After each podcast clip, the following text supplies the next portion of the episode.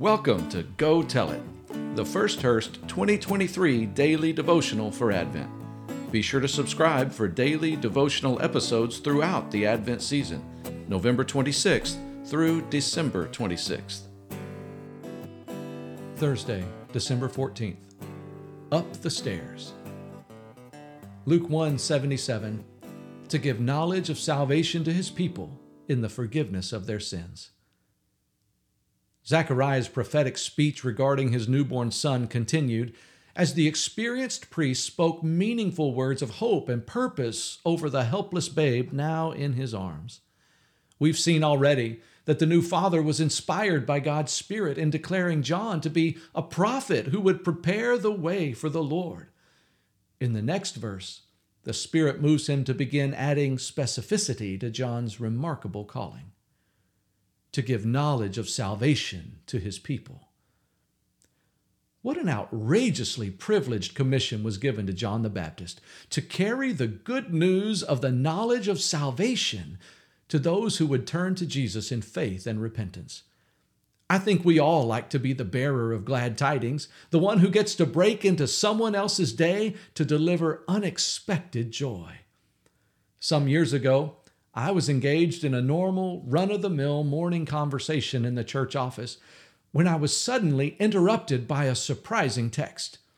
Our financial secretary was unable to reach me at my desk, but she wasted no time in relaying the happy news to me that the church had just received what would prove to be the largest single financial gift in the long history of our congregation.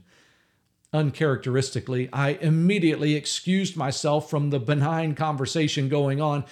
I must admit that I was enthralled by the number of zeros I had just seen, but I was simultaneously suspicious of a probable fat fingered typo.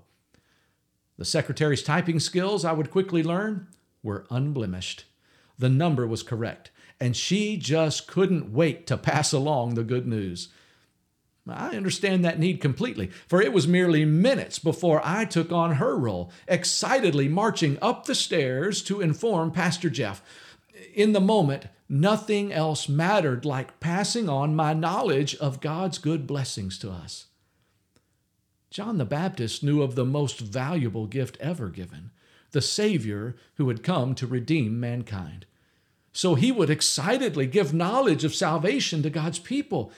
We who know and follow Christ are commissioned to do the same. It should be the same running up the stairs, out of breath exhilaration that overcomes us because we simply cannot wait to give the knowledge of salvation to others.